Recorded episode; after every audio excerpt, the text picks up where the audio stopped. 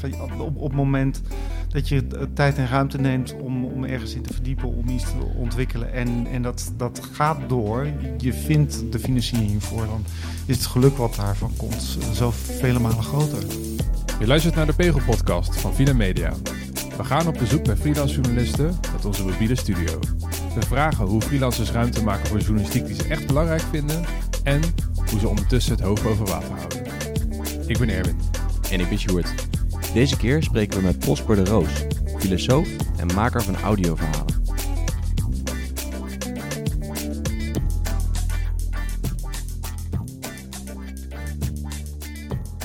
Prosper, kan je vertellen waar we nu zitten? We zitten in mijn keuken. Ehm, we kijken naar buiten. Het is een tuin. Het is een hartje Amsterdam. Ik zie drie grote populieren. eh, en daar links staat een iep. Ehm, boven ons hangt een rood bolletje. Dat is een mooie lamp. Ehm, ja, mijn keuken. Kijk, een echte radio- en podcastmaker die omschrijft gelijk hoe de, hoe de ruimte eruit ziet. De meeste mensen die zeggen gewoon eh, Amsterdam of zo, maar dit is veel leuker Ja, eigenlijk. in mijn huis. Ja, ja, precies. Hey, wij, wij storen jou in het eh, montageproces, of niet? Ja, ik ben bezig met een documentaire over klimaatverandering. eh, druk aan het monteren. Het is een documentaire voor de NTR, Radio 1. En het gaat eigenlijk over, eh, ja, wat merken we concreet op dit moment van klimaatverandering? Het is niet een verhaal over, over, over statistieken, over, eh, het- het heeft geen, niet direct een wetenschappelijke invalshoek, maar ik ben op zoek gegaan, ja, wat, wat, wat is nu concreet te merken van klimaatverandering? Ja, en ik begreep dat jij de, de zeestroom gebruikt als leidraad voor jouw documentaire. Ja, in, in, in de radiodocumentaire horen we verschillende verhalen over klimaatverandering. En ik gebruik eh, de zeestromingen als een soort rode draad om van het ene verhaal naar het andere verhaal te gaan. En daarvoor hebben we gekozen omdat eh, ongemerkt eh, heeft, heeft de zee, de oceaan, moet ik eigenlijk zeggen. Want de zee is, is me dan uitgelegd, is weer wat anders. Maar goed, de oceanen die hebben een enorme invloed op, op het klimaat. Eigenlijk bepalen ze een heel groot gedeelte het klimaat. En eh, ja, dat, klimaat, klimaat is aan het veranderen. En, de- de oceaan, die zeestromingen zijn aan het veranderen. Dus ik heb gezocht van, hey, kan ik dat als een rode draad gebruiken? En tegelijkertijd ook wat, wat informatie meegeven over hoe dat klimaatsysteem in elkaar werkt. Zonder dat het een uitgebreide wetenschappelijke documentaire wordt. En waar kom je dan zo al terecht als je de zeestromingen volgt? Ik begin in Groenland. Eh, dat is natuurlijk het paradigmatische voorbeeld van klimaatverandering. De, de, de, de ijskappen smelten daar. En eh, ja, we zakken langzaam naar het zuiden, naar Zuid-Groenland, eh, Denemarken, de Noordzee, eh, Nederland en Zuid-Engeland. Kijk, het klinkt als een tijdrovende documentaire. Ja, ja, ja. ja, ik ben er nou, om, inmiddels al bijna een jaar mee bezig. Want je zei, je zei net, eh, we hebben besloten voor deze invalshoek. Wie is we dan? Nou ja, ik maak de documentaire niet helemaal alleen. Ik maak het voor NTR Radiodoc en ja, je, je overleg met, met de redactie van Radiodoc. Ja, want we willen het eigenlijk vooral hebben over hoe, hoe je dat voor elkaar krijgt. Want het is een enorme onderneming en je maakt die reis en dan moet je allemaal mensen vinden en, die, en ontmoeten en interviewen en dat dan weer uitwerken. Dat kost heel veel tijd. Je zei net dat je er al, al een jaar eh, mee bezig bent. Hoe gaat het dan? Hoe pitch je zo'n documentaire? Want het klinkt ook vrij, vrij abstract, het volgen van de zeestromen. Ja, dat, daar gaat vrij veel tijd in zitten om zo'n abstract vormidee wat je dan hebt. eh, tenminste, waar ik altijd wel naar op zoek ben van hey, hoe kan je ook qua vorm iets, iets doen. eh, om dat te vertalen in, in iets concreets waar mensen ook iets mee kunnen. Dat ze direct voor zich zien en erin mee kunnen gaan. Dus ik ben relatief veel tijd kwijt aan het opzetten van een synopsis. Eh, en het vinden van personages of mogelijke personages. Dus dan ben ik aan het zoeken van oké, als de zeestromingen vormelement zijn, waar kan ik langskomen eh, en wat voor mensen kan ik tegenkomen? Dus ik ga zoeken van hey, wie merkt iets van klimaatverandering? Nou ja, dan ben ik misschien drie maanden mee bezig geweest. Werk ik uit tot een voorstel van nou rond de acht, negen A4'tjes. En dan benader ik omroepen. Zo, dat is een behoorlijk voorstel. En doe je dat in je eigen tijd, dat Ja. voorwerk? Ja, doe ik in mijn eigen tijd. Maar je hebt er wel het vertrouwen in dat het eh, niet voor niets zal zijn. Nou ja, soms eh, eh, pitch ik ook van tevoren. informeer ik van, hey, is, is, is daar interesse in, in een documentaire over dit onderwerp? Dus ik, pro- ik probeer wel van tevoren ja, te informeren of het kans van slagen heeft. Ja. En is, dat, eh, is het eigenlijk moeilijk om daartussen te komen? Want als je je wil informeren, dan moet je ook de, de juiste mensen kennen, denk ik. Nou ja, Radioland is niet zo groot. En vooral radiodocumentaires, eh dat is een vrij overzichtelijke wereld. Je hebt eigenlijk één eh radiodocumentaire slot, hè, uitzendplek op de radio. Dat is zondagavond, Radiodoc van de NTR, VPRO. Ehm, ja, en, en, en, het, en het zijn drie, vier mensen die daar...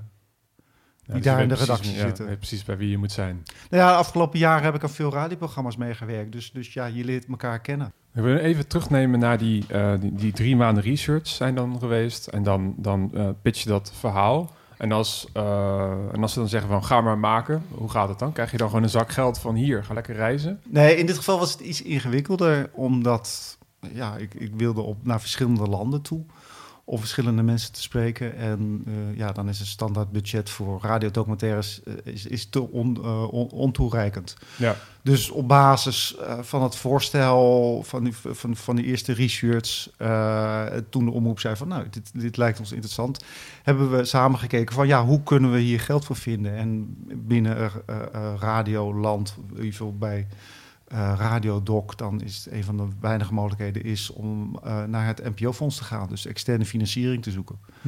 Dus dat hebben we gedaan. Ehm, dat betekent ehm, eh, dat ik het voorstel weer verder heb uitgewerkt naar een groter voorstel eh, van ongeveer 20, 25 A4'tjes. Waar ik ook weer een paar maanden mee bezig ben. En ehm, ja, daarmee ga je naar het NPO-fonds in dit geval. Eh, en, en, en zoek je naar externe financiering om die reis te kunnen maken en opnames te kunnen maken. Ja. 25 A4'tjes, wat staat er allemaal in dan? Nou ja, moet ik wel zeggen, bij die 25 A4'tjes eh, zit, zit Ook een paar ook... A4'tjes met alleen een titel erop. Of, Zit, eh, zit, zit, Alle zeestromen. Ja. Ja. Nee, nee, nee, cv's, Ja. eh, eh, begroting, Kamer van Koophandel, dingen. eh, maar goed, inhoudelijk is het misschien wel een voorstel van, van, van 10, nee, 15, ja, toch wel tegen de 15 A4'tjes. Je beschrijft de vorm in eerste instantie, de thematiek, eh, de relevantie, waarom is het urgent, eh, de, de mensen die je wil gaan eh, ontmoeten, ja, en, en mogelijke andere invalshoeken. Ja, jij weet waarschijnlijk uit ervaring, want je hebt al meerdere van dit soort grote projecten gedaan, dat het zo'n lang tijdspad nodig heeft voordat, eh, voordat je daadwerkelijk in het vliegtuig kan stappen. Ja, absoluut. Ja, Ja. ja. Dat heeft lange adem, want op het moment ehm, dat je zo'n voorstel hebt geschreven en daarmee naar een externe financiering gaat, naar, naar een fonds, dan ja, duurt het weer, weer twee, drie maanden voordat je daar uitslag van hebt. Eh, en als het fonds zegt van nou, leuk idee, mag je gaan maken, eh, dan duurt het ook weer een aantal maanden voor dan het alle papierwerk is geregeld. Dus het is, ja, het is iets waar je lange adem voor moet hebben. waar komt die drive dan vandaan om dat te doen? Ik vind het leuk. Ja? Dat, dat is, ja, eh, ik vind het leuk om ergens in, in, in te verdiepen, om, om, eh, om één onderwerp te pakken en dat helemaal uit te spitten. Dat is wat je allerliefste zou willen doen. Nou ja, dat, eh, dat, dat wisselt, maar ik bedoel, er zijn eh, jaren geleden vond ik het leuker om films te maken. Mhm. En, en nu, nu ja, heb ik radio ontdekt en denk ik van ja, dat is nog leuker. Mhm. Dus ja, en ik weet, ik heb geen glazen bol, ik weet niet wat ik over vijf jaar doe. Ja, precies. Ja. Ja, het klinkt als een, eh, je klinkt als een man met een flexibele houding, eh, zeg maar. Ja, ja. absoluut, ja. Ehm, en ook de documentaires die je maakt, die maak je vanuit een, eh, een vrij persoonlijke invalshoek, vaak filosofisch. Dan heb je een filosofische achtergrond. Ik heb filosofie gestudeerd. Ja, dus ik heb wel een filosofische achtergrond. En ik vind altijd wel... eh, ik, voor mij is het een vruchtbare invalshoek om te vragen van... van, van hey, eh, wat is dit nou eigenlijk? Eh, hè, wat, wat, wat, wat, wat maakt dit mogelijk? Wat zijn de voorwaarden wa- waaronder je... ik noem maar wat over klimaatverandering, buitenaardse intelligentie of kan praten. Ik vind, ik, vind, ik vind het een mooie aanvulling, een filosofische vraag die je stelt van, van ja, wat betekent het nou eigenlijk? Dus naast dat ik mensen opzoek die iets kunnen vertellen uit hun persoonlijke ervaring, wat ze zelf hebben meegemaakt, vind ik het interessant om ook een reflectie te hebben, een stapje terug te nemen en af te vragen van oké, je hebt iets gehoord, maar wat betekent dit eigenlijk? Eh, en ik probeer het op dat moment in een grote kader te plaatsen, zonder antwoorden te geven, maar dat ik het iets breder trek, waardoor het ook voor de luisteraar, eh, naar mijn gevoel, interessanter wordt. En jouw eh, filosofische invalshoek maakt je ook redelijk uniek, denk ik. Denk je dat dat helpt in je werk? Um, ik weet niet of het me redelijk uniek maakt hoor. Uh, er zijn meer radiomakers met een filosofische achtergrond en meer radioverhalen die een filosofische insteek hebben. Um, um, het helpt me misschien wel om, uh, om wat meer met vorm te stoeien. Alhoewel denk ik, ik heb ook een, kunstacademie achtergrond. Ik denk dat dat ook wel mee helpt om met, met, met, met vorm te stoeien. Om daarmee bezig te zijn, om dat belangrijk te vinden. Om daarover na te denken van oké, dit is een verhaal. En dat gaat van A naar B. Hoe gaan we het vertellen? Hè? Dus uh, uh, niet alleen maar wat gaan we horen, maar ook hoe gaan we iets horen. Je hebt echt een indrukwekkende combinatie van, uh, van invloeden als ik het zo hoor. Ja. De, de filosofie, de kunst, uh, ook wel een stukje journalistiek, wat actuele thema's.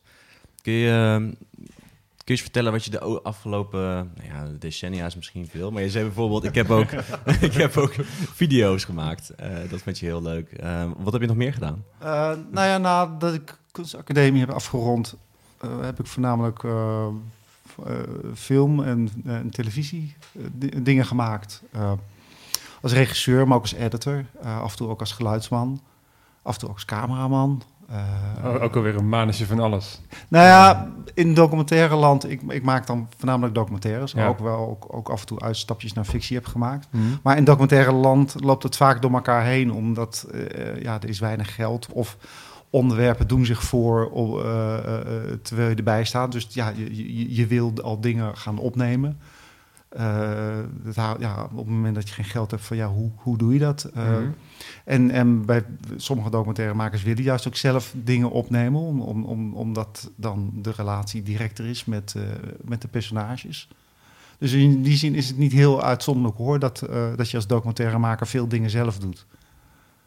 maar goed, ik heb ehm, ja, dingen voor, voor, voor Icon Jeugd gemaakt, VPRO, VARA, maar ook programma's voor educatieve televisie. Gemonteerd bij, bij, uh, bij Link. Link, Link heette dat, die omroep toen. FEU. Um, uh, eerste lange documentaire gemaakt over zoektocht naar buitenaardse intelligentie. Um, dat was ook een beetje een filosofische vraag. Die documentaire stelde de vraag van ja, wat als we contact maken met onze buren, met onze galactische buren? Ja, want er zijn miljarden en miljarden sterren. De kans is gewoon heel klein dat we alleen zijn in het heelal. De kans is ook heel klein dat we ooit contact zullen maken. Maar dat neemt niet weg dat je wel de vraag zou kunnen stellen van... oké, wat zou er gebeuren als we echt contact zouden maken? Dus, dus, in die documentaire heb ik wetenschappers opgezocht, opgezocht. Mensen die op een serieuze manier daarmee bezig zijn. Um, dat was mijn eerste lange documentaire. En toen kwam ik in aanraking met radio, met radiomensen... Uh, wat, wat, wat korte radiodingen gemaakt. En dan dacht ik van ja, dit is eigenlijk nog leuker dan, uh, dan film. Ja, het lijkt me ook nog meer een niche. Of, of valt dat mee? Radio, ja, als je het afzet tegen wat er op televisie wordt gemaakt en film, is het absoluut een niche. En bijvoorbeeld ook de, de documentaire waar je het net over had, is dat ook die documentaire die op het ITVA vertoond is bijvoorbeeld? Ja, ja, de, de, de, documentaire film over de zoektocht naar buitenaardse intelligentie. Ja, op, heeft ITVA verschillende festivals. Uh, ja. Precies, ja. En zo, zoiets zie ik niet zo snel bij radio gebeuren eigenlijk. Het lijkt me eh, dat je wat breder publiek aanspreekt met video. Ja, het voordeel is dat het makkelijker de grens over gaat. Uh, video. Je kan ondertitel, ondertitels erbij hebben. Iets wat bij radio natuurlijk lastig is. Je zit aan je, je taalgebied vast. Mm -hmm. Alhoewel de laatste tijd zie je daar ook wel verschuivingen in. Er, komen, uh, er is ondertitelde radio tegenwoordig. Ondertitelde radio? Ondertitelde radio? Nou, je, je, je luistert naar een radioprogramma en in een YouTube-filmpje zie je de ondertiteling. Oh ja, ja. Oh, op die manier, ja. ja. ja. En op die manier uh, zie je dat, dat, dat radio ook wel de grens over gaat. En je hebt een aantal radiofestivals uh, uh, in Europa, onder andere in Kroatië en in Berlijn. En dan zie je dat ze eigenlijk naar meelezen. Dus luisteren naar radio uit een ander land, in een taal die ze niet kennen. En dan hebben ze een script van papier op hun schoot en dan bladeren ze mee. Mm. Dat, is op die, dat is ook een manier waarop je radio kan luisteren. Dat is natuurlijk taal niet haalbaar voor, voor als je gewoon radio thuis wil luisteren of op je werk. Maar uh, mm. bij een festival werkt dat. Ja. Maar, maar dat is een van de redenen, denk ik hoor, waarom... Uh, waarom radiodocumentaires en radiofictie wat, wat uh, ja, uh, een, een, niche is. Wat, wat greep jij dan zo aan de radio? Dat, dat eerst die films gemaakt en dan toch, toch dat geluid. Nou, wat mooi vind ik van radio is, is dat je uh, het, het, het, het, vrij intiem kan maken. Intiemer dan, dan filmen in, in mijn beleving. En uh, je, je, bent heel één op één allereerst in het maakproces met iemand betrokken. Dat is natuurlijk bij film ook, maar vaak staat er wel een crew omheen. Dus het soort interviews wat je krijgt is anders. Iemand zit niet voor een camera, die heeft een microfoon uh, voor zich en, en uh, heeft een andere dynamiek, brengt dat met zich mee. Een ander ding is dat je bij radio makkelijker uh, verhalen kan vertellen die zich in het verleden afspelen. Bij documentaire film wil je altijd verhalen zien die zich in het hier en nu afspelen. Je wil erbij zijn, je wil het meemaken. En bij radio wil je dat uiteindelijk ook, maar je kan makkelijker een verhaal wat zich een jaar of twee jaar geleden heeft afgespeeld, kan je, uh, kan je tot leven roepen. Mm. En dat, ja, dat, dat, dat, dat spreekt me heel erg aan. Uh, en wat me eigenlijk ook wel aanspreekt is uh, het, het kleinschaliger. Ik merk toch dat ik me meer, uh, ja, dat ik het fijner vind ook om, uh, knutselen is misschien niet het juiste woord, maar het schiet me even te binnen dat je dat, het, het zolderkamergevoel, wat, wat veel radiomensen hebben. Je doet veel alleen, um, in tegenstelling tot film. In film kan je ook wel films maken in je eentje, maar uiteindelijk van ja, als je, als je er meer in groeit, dit is wel een bedrijfstak ja, en, bij, en bij radio is, is, is, is, dat, is dat kleinschaliger. Speelt, speelt het ook mee dat het kostbaarder is om films te maken? Want dit kan je helemaal alleen doen en je hebt minder apparatuur nodig. Gewoon de, heel de praktische kant daarvan. Ja, absoluut. Ja, ja, ja, ja radio is, is, is, uh, kost een fractie van, van film en televisie. Als je ziet wat de apparatuur uh, kost van een, van een filmploeg, van een doorsnee documentaire filmploeg. Dat, uh, ja, is absoluut niet te vergelijken met de radio. Mm. Er schoot me ook nog te binnen wat, me ook wel, wat ik ook wel interessant vind van, van uh, radio, met het, met het, meer persoonlijk, is dat het soort verhaal wat ik wil vertellen, dat, dat het ook meer aansluit bij, uh, bij radio. Ik, hè, het soort filosofische verhalen, naar mijn idee, uh, leent zich dat beter voor radio, omdat het ook meer tegen teksten aan ligt, af en toe tegen ja, bij, bij, bij film wil je iets zien. Mm. En, en, en bij, bij radio uh, is er meer ruimte voor de verbeelding. En dat soort onderwerpen wat, wat ik dan interessant vind, bijvoorbeeld zoektocht naar het noorden, of, of, hè, of het merk je concreet van klimaatverandering, en als je mee laat drijven met zeestromingen, dat zijn dingen die, je, eh, die moeten tot leven komen in je verbeelding. Mm -hmm. Als je dat in beeld zou zien, dan, uh, ik weet niet of dat zou werken. In Nederland um, wordt de podcast steeds populairder. Zie jij kansen op dat vlak? Podcast is een heel breed begrip. Ik, uh, ik ben vooral geïnteresseerd in verhalende uh, radio of, of audioverhalen. Digital audio, podcast of noemen. Hè. Uh, geef het maar een naam. Dus in die zin denk ik, moet je eerst soort gaan definiëren wat bedoel je precies met, met, met podcast. Uh, op het moment denk ik van ja, als je podcast ziet als een, als een, als een radio-uitzending. We zitten hier nu met z'n drieën rond een tafel, drie microfoons, we hebben een gesprek. Uh, nou, dat soort radioprogramma's worden ook veel gemaakt. En uh, ik denk dat podcast zich daar, daar, daar prima voor, voor leent. Ik bedoel, het is een prima manier om, om een publiek te bereiken. Dus eigenlijk is podcast helemaal niet zoveel anders dan een radio-uitzending. Nee. Alleen is het on-demand ja, ja. En ik denk bij, bij uh, verhalende radio waar, of audio, uh, waar ik dan ge geïnteresseerd ben, ik denk dat het ook heel goed is of, of een heel mooi middel is om het publiek te bereiken. Uh, omdat mensen op, zelf kunnen beslissen wanneer ze iets beluisteren, op wat voor manier. Um, alleen ja, het, probleem blijft altijd wel, zoals met alles, is natuurlijk van ja, hoe financier je het? Ja, ja. het zorgt er wel voor dat je meer ruimte hebt, denk ik, om verhalen te maken. als je radio maakt, dan, dan moet je een, een, een timeslot bemachtigen. En je zei net al, er zijn niet heel veel um, mogelijkheden op de radio om bijvoorbeeld een documentaire kwijt te kunnen. Mm -hmm. Een podcast geeft die mogelijkheid. Uh, ja, timeslot hoeft geen nadeel te zijn. Op zich, uh, vanuit verhalend oogpunt, is het ook soms wel goed dat je documentaire 38 minuten moet duren. Uh, hè, vaak worden zou die va- drie uur worden. precies, de verhalen worden vaak beter als ze korter worden. Eh, eh, niet altijd, maar vaak wel.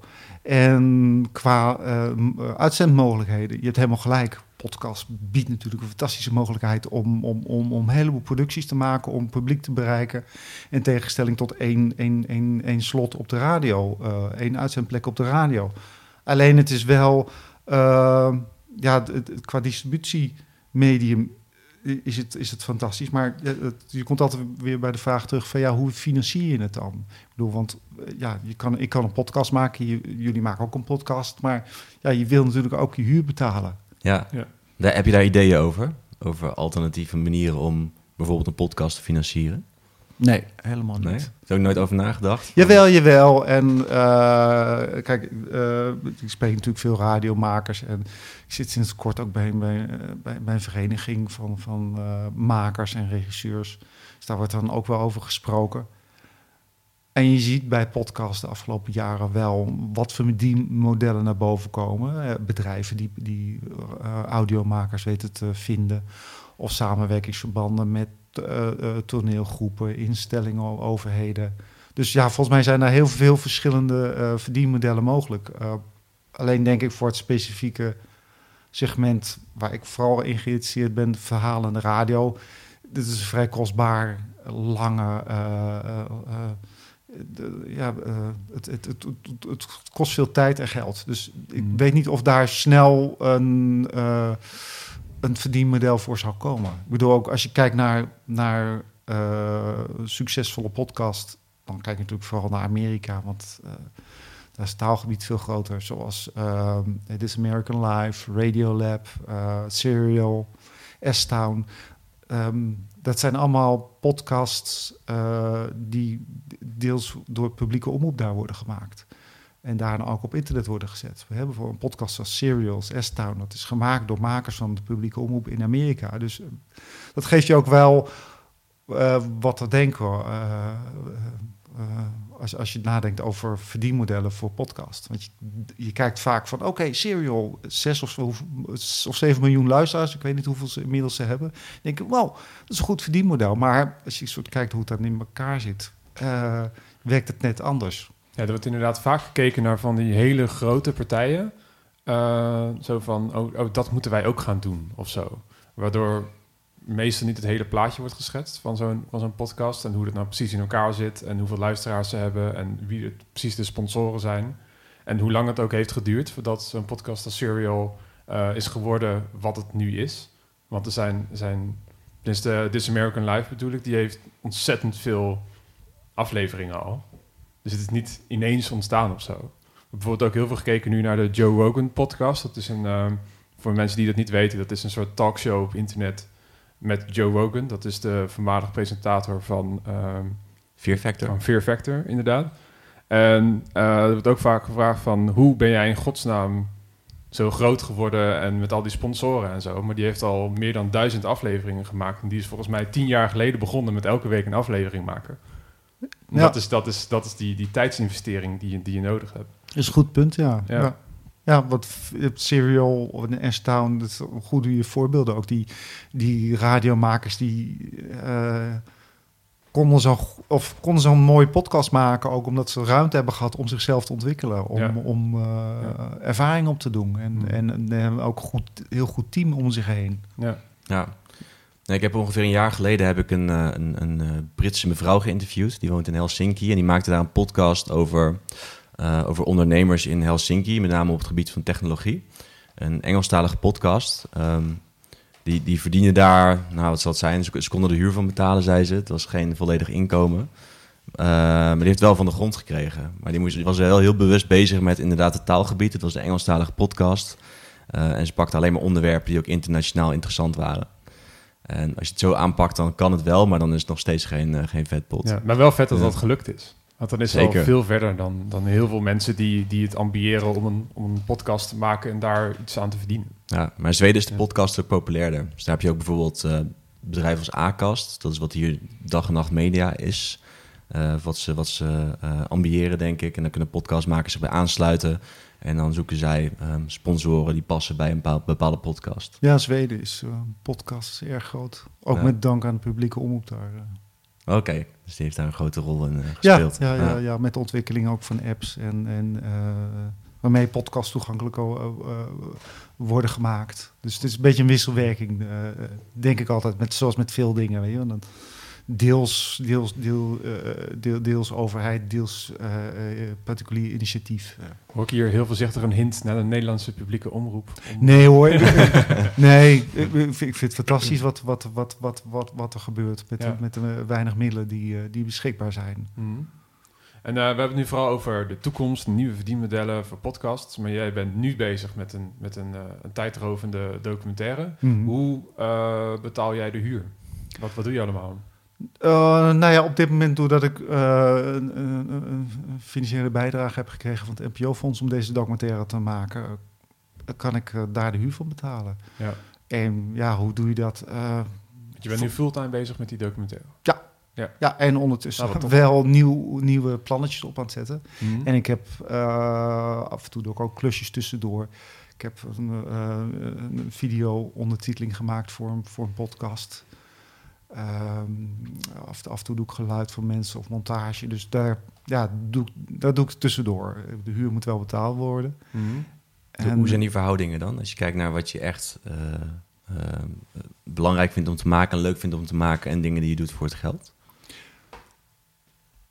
Ja, je moet je huur betalen. Dus ik heb zelfs een stelregel. ehm, eh, ja, op, ik probeer zoveel mogelijk te doen. En, maar ik let er ook wel op dat op het moment als ik echt dingen wil maken, dat ik daar ook eh, tijd voor vrij maak. Eh, vind ik wel belangrijk om, om, om gewoon ook rust te nemen, om dingen te ontwikkelen, om, om uit te zoeken. Want ik denk van ja, als dat lukt, dan, dan geeft me dat ook ruimte en, en eh, om iets moois te maken, om, om, om, om met iets leuks bezig te zijn. En, maar het is altijd een afweging. Volgens mij, ehm, voor mij, ja, daar heb ik geen oplossing voor of zo. Het is, eh, Maar het werkt, hoe je het nu aanpakt. eh, het, het- ja, zo, zo- zolang het goed gaat, werkt het. Ja, ja. En wat vooral werkt bij mij is dat ik mijn maandelijkse lasten zo laag mogelijk hou. Ja. ja, dat horen we heel vaak. Ook eh, met interviews die we doen los van de podcast voor het boek. Dat mensen zeggen van... ehm, ik kan de verhalen maken die ik wil maken... maar daarvoor moet ik wel eh, qua uitgaven concessies doen. Misschien zijn het niet eens concessies natuurlijk. Wat, eh, hoe hou jij je uitgaven laag dan? Hoe, ja, eh, nou, weinig op vakantie. nou, ik heb ook geen kinderen, dat helpt misschien ook wel met de uitgaven laag te houden. Ehm, niet te veel dure abonnementen. Mhm. ja. Dat is, dat is wat, er, wat erbij komt kijken. Ja, je Ja. tevreden stellen met, Ja. eh, met, met, met, met wat je hebt. betekent niet dat ik niet dat, dat ik een soort, eh soort stoïcijn ben en, eh, en op een houtje eh, knabbel. Eh, ik bedoel, ik probeer ook wel te genieten van het leven. Maar Nee, je gaat niet veel op vakantie, maar je maakt wel prachtige reizen voor je werk. Ja. Ja. Het is gewoon een hele harde prioriteitenstelling. Lijkt me. Wat, wat vind ik belangrijk om te doen en wat vind ik minder belangrijk om te doen? Ja, ja. ja, want ik denk van ja, wat ik zei, van, op, op het moment dat je tijd en ruimte neemt om, om ergens in te verdiepen, om iets te ontwikkelen en, en dat, dat gaat door, je, vindt de financiering voor, dan is het geluk wat daarvan komt eh, zo vele malen groter. Ja, ja. Dat Hoe, klinkt als eh, iemand die veel ervaring heeft met dit soort projecten. Ja, als veel Ja, projecten en, en, zijn... daardoor als- weet ja, dat, dat, ja. dat die voldoening komt en als het af is, dat je daar nog heel lang op terugkijkt van ik heb iets moois gemaakt. Ja, Ja. ja. En dat straalt ook een bepaald soort vertrouwen uit, merk ik. Van mensen die vaker van dit soort projecten maken. Als je mensen spreekt die zoiets voor het eerst doen op basis van een fonds en niet weten of het... Nou, waarbij het een beetje krap wordt, dan, dan zie je ze zweten als het ware. Maar bij mensen die het vaker gedaan hebben, zie je vaak van, nou, het komt wel goed. Ja, misschien is het voordeel dat mijn achtergrond deels ook in de film- en televisiewereld ligt, ligt, waar gewoon veel mensen op deze manier werken. Mhm. Je hebt, bestaat grotendeels uit freelancers, tenminste de documentaire wereld. eh, fictie trouwens ook, maar mijn achtergrond is de doc- meer documentaire wereld. Die op dezelfde manier hè, ze een researchen, een, een, een, een verhaal, een project proberen het te pitchen bij de omroep, financiering te vinden. Eh, en, en ja, eh, er zijn een hoop mensen die doen het al 20, 30 jaar. en ja, ik, ik zie dat om me heen. Van dat, dat, dat het altijd wel goed komt. Eh, soms ook niet, maar goed. eh, Meestal wel. meestal wel. En eh, hoe zie je de toekomst? Maar rooskleurig. Rooskleurig. Ja. Behalve de klimaatverandering die... Ja. eh, Nou ja, god, ja, ja. De, de klimaatverandering, dat is ook iets dat kan. eh, dat is ook iets. Ik heb geen glazen bol. Ja. Je weet niet wat voor welke kant het op kan gaan. Nee, nou, maar echt de toekomst van jouw vak. Ja, geen flauw idee, om eerlijk te zijn. Als ik kijk naar... Ik maak veel voor, eh, voor omroepen. En als ik naar Hilversum kijk, is dat eigenlijk de afgelopen 10, 15 jaar... misschien om de zoveel jaar is er een, is er een eh, reorganisatie, bezuinigingen. Het, het verandert voortdurend. En, en, en zie je de afgelopen jaren dat podcast in ieder geval bij het publiek enorm aanslaat. En dat wordt ook opgemerkt door, door bedrijven, organisaties. Dus eh, eh, het, is wel een bedrijfstak die voortdurend in beweging is. Mhm. En ik heb geen flauw idee hoe het zich ontwikkelt. Nee. Wij hebben bijvoorbeeld met Hans-Jaap Melissen gesproken voor een andere podcast. En die, eh, die heeft een, eh, had een docentenopleiding gedaan. En die noemde dat zijn, zijn parachute. Dat is een noodparachute. Ja, Oké, ja, maar zo, zo heeft iedereen Ja. toch zo'n noodparachute van... Eh, wat is eh, jouw noodparachute? Nou, wat ik zei, dat ik af en toe eh, eh, montageopdrachten Ja, doe ja. of geluid. eh. Mhm. En ja, een ander ding waar ik ook nog wel eh, mee bezig ben, maar dat is meer nog een soort, vuurtje wat langzaam smelt. Dus ik ben korte verhalen aan het schrijven, dat doe ik al heel lang. Mhm. Maar uh, afgelopen jaar ben ik daar wat meer naar buiten toe aan het treden. En uh, dat wil ik ook wat uit gaan breiden. En waar publiceer je die? Tot nu toe bij, uh, op internet, bij Hard Hoofd. Uh, het is een internet uh, magazine. En dat zijn, ja, dat, dat zijn half fictie, filosofische, documentaire verhalen... waar ik een, beetje dingen door elkaar gooi. En ik merk, dat geeft me ook wel inspiratie weer voor, voor, voor, voor andere verhalen, voor audioverhalen. Want ik merk toch wel, als je het over de toekomst zet... wat, wat ik wel belangrijk vind voor mezelf... is dat ik altijd wel uh, in een week of in een maand soort dagen probeer te reserveren... dat ik tijd voor mezelf probeer vrij te maken... waarin ik even niet iets hoef te doen. Ja. Uh, waarin ik kan dagdromen of, of naar een tentoonstelling kan gaan... of iets totaal iets kan anders kan, kan doen, waardoor ik ideeën krijg... en ja. ja, weer nieuwe dingen vind die ik verder kan ontwikkelen. Ja, er spat echt een enorme creativiteit van je af, hè? Ja. Oh, dankjewel, ja. dankjewel. Dat, dat vind ik zelf altijd heel lastig, die, die tijd vrijmaken. Vooral als freelancer, omdat je dan toch het idee hebt dat je ja, ook gewoon geld had kunnen verdienen of zo.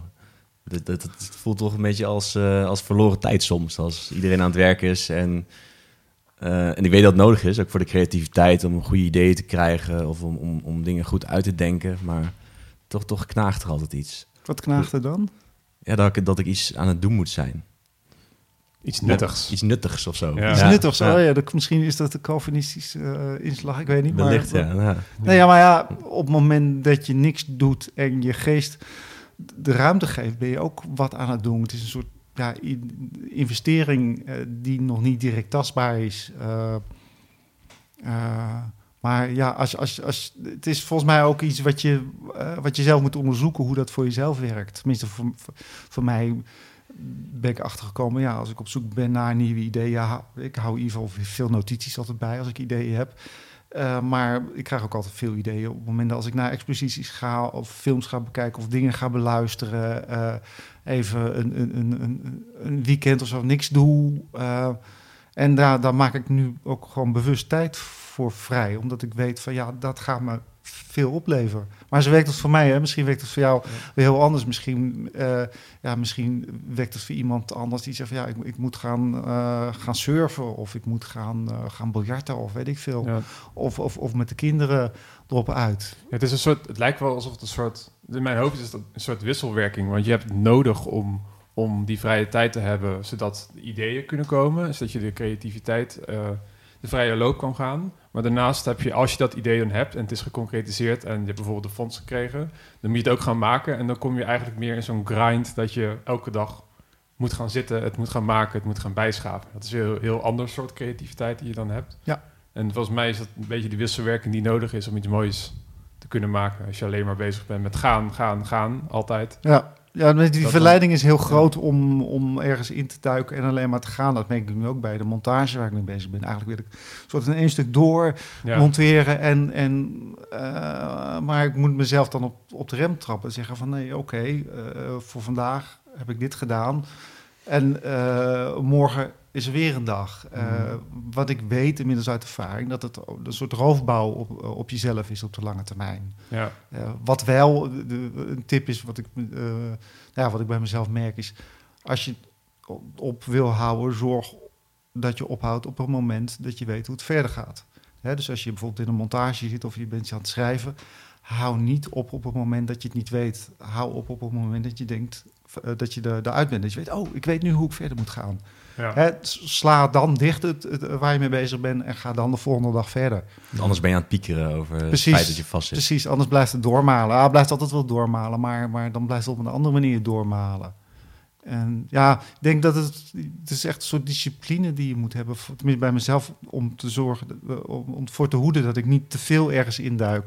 Ik merk ook van, ja, volgens mij heeft het ook te maken met, met dat je op een gegeven moment dan heel langzaam zo'n stressniveau opbouwt en een, be, be, uh, blikvernauwing krijgt. Hè? Ja. Van, je krijgt een soort twee keuzes, vechten of vluchten. En op een gegeven moment zit je daar alleen maar in. Terwijl ja, als je nieuwe dingen wil ontdekken, uh, uh, nieuwe wegen wil, wil, wil verkennen, dan moet je ook uit die twee keuzes die je hebt, vechten of vluchten, dan moet je ook andere mogelijkheden kunnen zien. En dat krijg je volgens mij alleen maar door te ontspannen. Ja. Het klinkt een beetje therapeutisch, maar uh, ja, het, het, het, het is niet anders. Ik denk dat het wel zo werkt voor heel veel mensen. En ook dat, dat het, dat merken we ook in de, de gesprekken die we hebben met mensen die tijdrovende journalistieke projecten maken. Die hebben allemaal op een manier ervoor gezorgd dat zij veel tijd hebben om aan iets te werken. En, en onderdeel van die tijd is dus ook dat je uh, er rustig aan kan werken en kan reflecteren. Dat het ook op een dag even kan mislukken.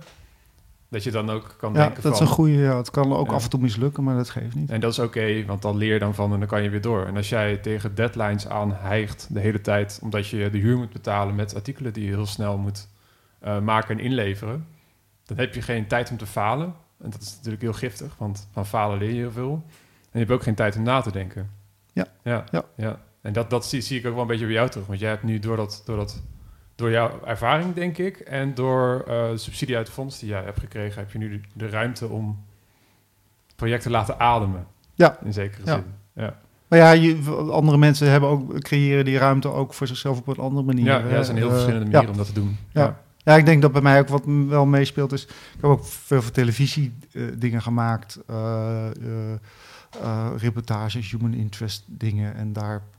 Ja, dat zijn echt slopende periodes. Daar werk je van, van, van tien uur s ochtends tot, eh, Ja. tot, tot elf uur s avonds. weer. En dan aanlopende band. Ja, dat is die grind weer, als het Ja, dan concreet ja, is. Ja, en daar ja, werd ik heel ongelukkig van. Hm. Ik merk van ja, dat... dat, dat ja, Ja, eh, sommige mensen vinden dat echt fantastisch. Ja, ja, absoluut. Er vind- energie van. Ja, ik vind dat echt fantastisch zelf, om daar helemaal in te zitten. Maar dan komt weer die roofbouw om de hoek kijken. Dat je... Ja. ja. Ja, het is volgens mij eh, niet voor niets dat een televisie ook veel jonge mensen werken en eh, op een gegeven moment afhaken. Dan gaan mensen radio maken. Ja, of totaal, to- totaal iets anders. Ja, ja. En Bedankt voor dit gesprek. Nou, ja, graag gedaan. Eh, succes met de podcast. Ja, dankjewel. Ja. Je luisterde naar de Pegel Podcast. Deze podcast wordt mogelijk gemaakt door het Lira Auteursfonds Reprorecht. Ben of ken jij een freelance journalist met een goed verhaal? Stuur een mailtje naar pegel.vilamedia.nl Bedankt voor het luisteren en tot de volgende aflevering.